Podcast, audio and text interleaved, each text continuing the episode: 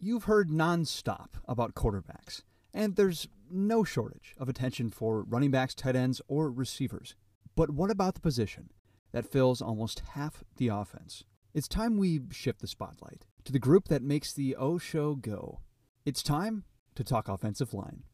I'm Nick Kelly, and this is Ineligible Receivers.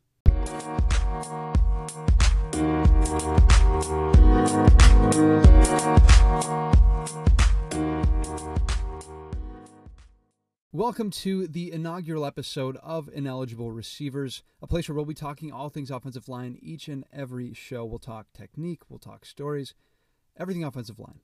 And my hope is that each episode together we will learn more about the position in football that really is not talked about all that often. And to do that, I'm going to bring offensive linemen and coaches from preps to college to the NFL as guests each and every week. As for my first guest, I was very glad to be joined by Kevin Pendleton. He's a former three year starter in the SEC, where he played guard for Missouri from 2016 to 2018. And he's now a recruiting specialist for the Tigers. And he and I talked about everything from his time with the Tigers to a pancake block in high school that led to a broken leg. And we even talked about a fish. And I think I speak for anyone who covered Missouri during Kevin's time there when I say that he was one of the most fun people to talk with around the program at Missouri. So, without further ado, here is my conversation with Kevin Pendleton.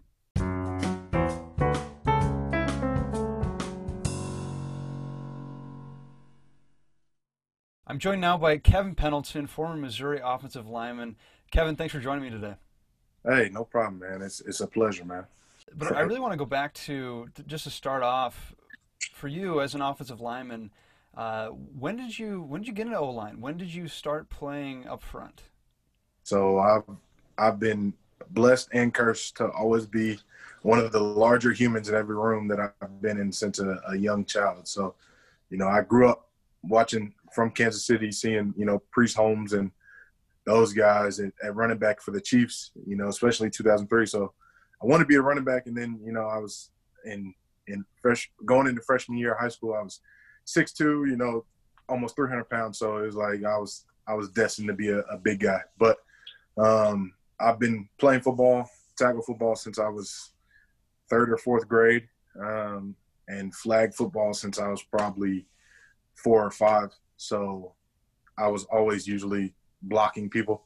Um, but it's it's just it's in my it's in my blood. My dad's 6'2", 300 some pounds, so we're we're we're just big humans. So well, so did you ever get a chance to carry the ball in those flag football days, or th- or catch a pass? One year, one year. Okay. That, and then I was always over the the weight, the ball holding weight threshold. So I was always one of those kids that had to get weighed in every weekend to see if I could hold the ball. And of course, I was completely over it, so there was not a chance. But I remember there was one year um, I fell on a fumble. I didn't fall, I picked it up, but they stopped the play because I didn't have a sticker on my helmet. It's it's just the life I, I, I lived. So.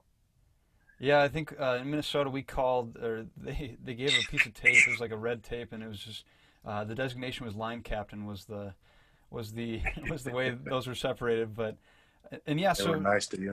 Yeah. So as far as uh, when you are on the line, you know, getting all these experiences, and as a young kid, you know, a pancake block is such a you know proud moment for most linemen. Do you remember your first pancake block that you had growing up?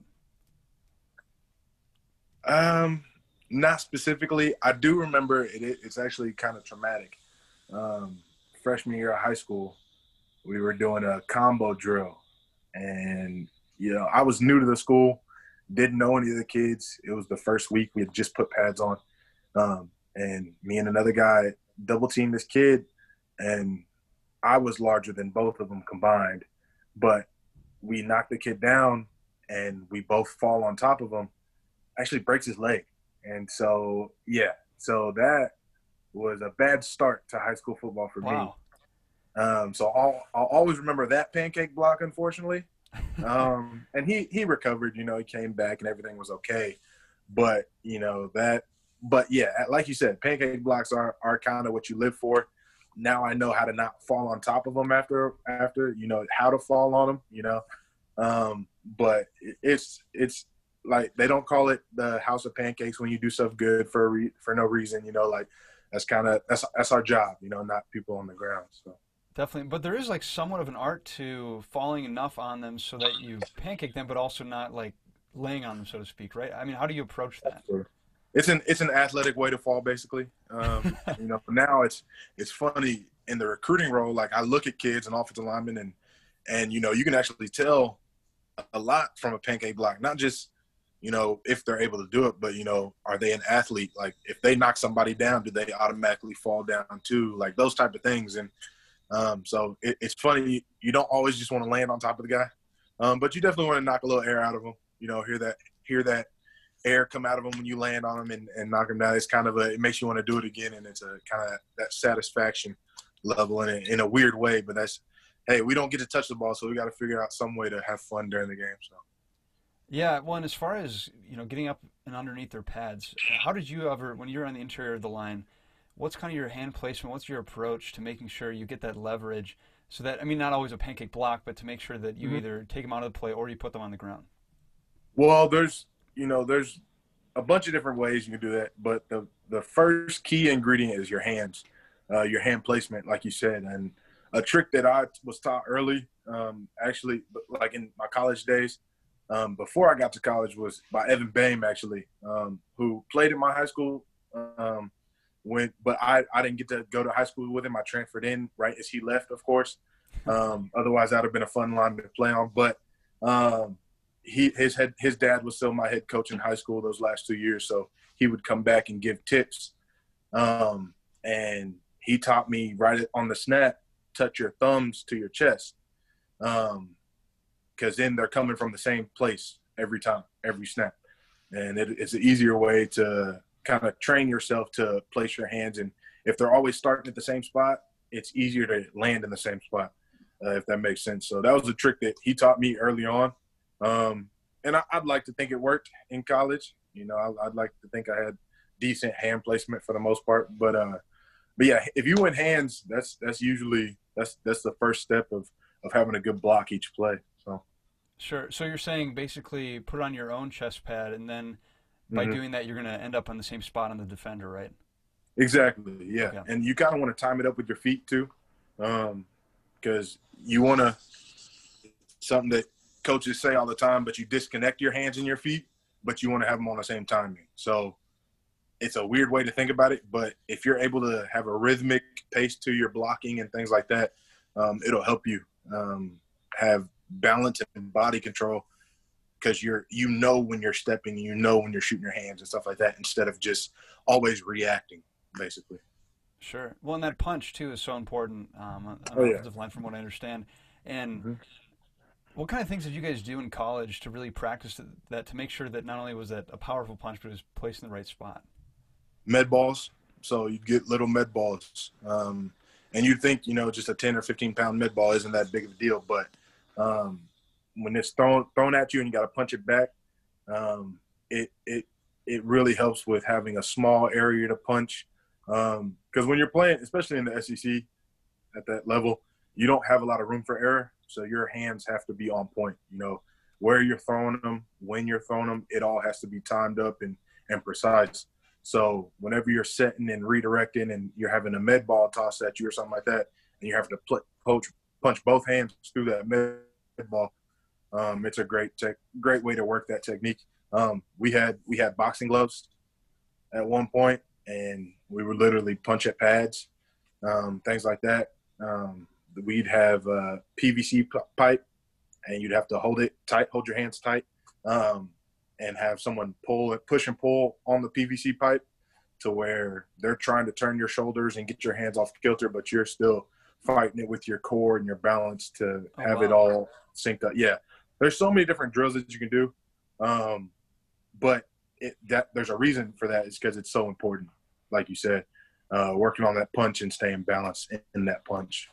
Yeah, sounds like it. Well, you mentioned the SEC. You've played against some pretty good competition, but do you have Man. a favorite block going back to all your time as Missouri Tiger from your time? Uh, that just comes to mind? It could be uh, it could be a pancake, it could be something else. Just what what would you say is your favorite block you might have ever had? Um, one of my more exciting ones was uh, definitely against Wyoming. I had a, a cut block on the front side. Cut blocking was never my thing um, for probably four years. You'd think that it'd be like a fun thing for offensive linemen to try to do, and it was. But guys, guys kind of figured it out. I don't know. I don't know why. I don't know what it was. But you know, my senior year, it, it might have just been got you know coached up on it or something. Who knows? But um, yeah, we were running outside zone. My defender slanted inside, slanted away. So I, I immediately got to climb up to the next level. And I don't know if he wasn't ready for it or not, or I just threw a great block, but I hit the knees. They flew up, you know, and and I even got to got talked about. I guess, you know, my my grandma she recorded it and sent me the video, which I thought she didn't know how to use video. Every time I'm over there, she's always asking for help, but somehow she managed to take a video and send it to me while I was playing. So but of the commentators mentioning it. But but yeah, that's that was probably a cool one. Um, I've hit so many people and things have gone. There's a million different blocks I could choose, but that's that's the first one that came to my mind. So. Sure. Well, and the cut block too. I mean, it's such a kind of unnatural thing probably to do. Like, how do you how do you even approach that? Um, and the, it's funny you say approach. Approach is the biggest key to having a, a, a successful cut block. Uh, you can't just think of it as ha- like falling at the knees or like just getting in their way. Uh, you're almost tackling someone without wrapping your arms. Um, was the best way I was I was taught to do it because you literally you load up and you explode through the top of their kneecaps, uh, their thigh boards, and and try to lift them basically, um, and knock their feet out from under them. So it's there's so much technique that goes into it that you wouldn't think about, and if you do it wrong, you just look silly, like you're just falling on the ground. Um, but when you do it right, you get talked about. So it's fun. Sure. Well, speaking of silly, there's usually plenty of characters on any O line you find, whether it be college, pro, high school. Absolutely. What are what are maybe the some of the funniest moments you had as an O lineman? Could be high school, could be college. Uh, that you look yeah. back and say, "This is just O linemen kind of doing their thing." Countless. Um, you know, there's every offensive line I've been a part of every year we always had a meal tradition. We were doing going somewhere together, doing something, eating together, because uh, we're fat kids and we enjoy food. So we did it together, and that's the thing about the offensive line um, that's unique to probably any other position in, in sports, in my opinion, is that you really have to count on five guys doing working as one to get something done. Um, and some people say, you know, D line, there's multiple guys doing that. Um, on defense, one guy can make a play and make everybody look good if one guy does something wrong on the offensive line during a play, you're going to look bad no matter what. Um, you could have Adrian Peterson back there running the ball, um, but if you don't block the nose guard and the, the, center goes the wrong way and the right guard goes the other way, then it's going to get a it's going to be a negative play and all that stuff. So we did anything we could every O line I was a part of to try and build that camaraderie. So we were always together doing goofy stuff because we're goofy personalities um, to play this position, you you got to be wired a little bit different. Um, and it, it's it's the same way everywhere I've been, everyone I've talked to, even you know recruiting, getting to see how it's done in all the different states across the country. You know, offensive linemen are just different people, um, different type of people. Um, but uh, I'll, always remember getting a pet fish, uh, two pet fish, uh, RIP Boneyard and Boneyard too. Oh, that's uh, right. They're, they're, deeply missed. Um, you know those meals that we had at Cheddar's, uh, meals that we had at uh, G and D's Pizzeria. Um, you know the countless meeting times where we're just sitting in there, you know, and Coach Davis has something up on YouTube and we're laughing at that, or you know, Trev Trevor Sims puts some goofy show on, or Paul Adams turns on Rick and Morty. You know, there's there's countless different times and, and things that you know I'll always cherish. But uh, definitely getting a pet fish was fun. That was cool. Yeah, and Boneyard. Uh, remind me the story again. I remember the fish now. I had totally forgotten. Yeah. It, but so the story. yeah. Um, so we were. It was me and Alec Abeln and, and Paul Adams uh, during fall camp. We were sitting at, having a dinner after practice, after meet right before meetings, and our one of our graphics and photographers, Caroline Hall, she came up to us and asked if any of us had pets. They were going to do a pet feature um, throughout the season during games. We're like, no, but you know, we could get one. And she was like, whatever, guys, like, don't worry about it. It's okay. Like, no, like, we'll get one. And so we had probably 20 minutes, 30 minutes before meetings started. Um, the team meeting, like the most important one. So we booked it up to PetSmart up on uh, off Stadium um, and 70 Highway, and we were like, look, we need a pet, and you know, I I wanted a snake. I don't know why I wanted a snake, but I mentioned a snake. Uh, someone else mentioned a ferret, and we are like, that's too much responsibility. So we're like, what what doesn't die? And the lady was like, well, it's really hard to kill a betta fish. You know, they're they're individuals. They live on their own. Like they don't need a lot of interaction. They don't need a ton of food. So we were like, bet we'll get a betta fish and got a fish, got it back, got it all set up within 20 minutes. Um, and then uh, went to the team meeting, came out, guys walked in, we're like, what the, what the heck's a fish doing here? And we're like, hey, we got got got a team fish, uh, a position fish. You know, it's our fish, so we all got to take turns taking care of it. So it was cool. And what year was that again? And then uh, 2016. 2016. Yeah, okay. First, so that that was all of ours first year starting. Alec had a couple starts, um, but me and Paul and Tyler Howe, Alan Ploudre, um, a bunch of those guys. It was our it was our first year starting and first year really playing. So we were always looking for ways to you know bond deeper and stuff like that. And we decided to get a fish. As one does, right? exactly. yeah. You know, you need you need something to come together with. You get a fish. That's what you do. I will keep that noted for the future. But so you you met you met a lot of different O linemen, uh, just whether it mm-hmm. be your teammates now recruits. If you had to build the ideal O lineman, what is what does that O lineman look like? You know, what, what's his size? What is what are his attributes? Like, what would you build? Mm-hmm. Uh, definitely a guy with versatility. You want a guy that's able to play all five positions. That that's the perfect way to say it. Um, and with that, you know, size ranges all over the place nowadays. Uh, everybody thinks, you know, six eight, six seven, all this stuff. Um, but there's NFL tackles that are six two.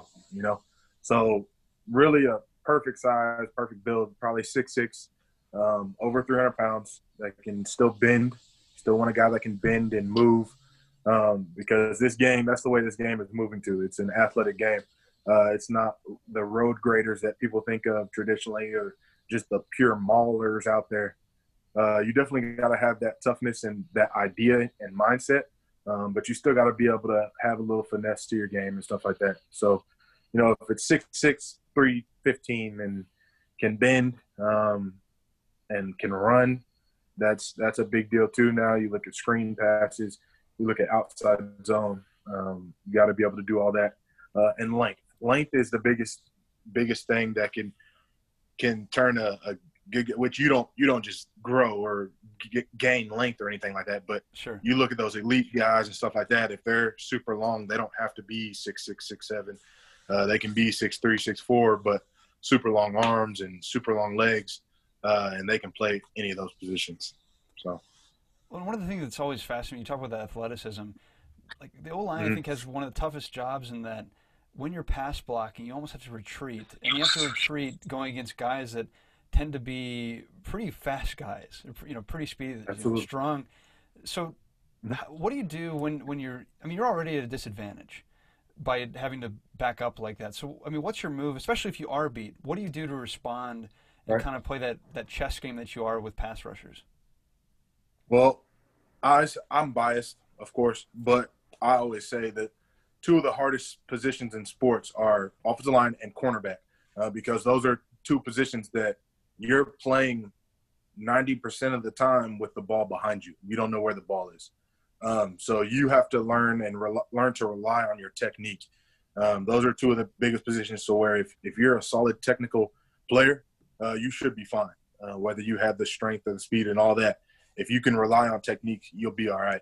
Uh, it's the base. You'll you'll be able to survive at least. Um, but yeah, definitely falling into um, studying tape, knowing your opponent, knowing when things are going to come. Playing O line, you have to be on that.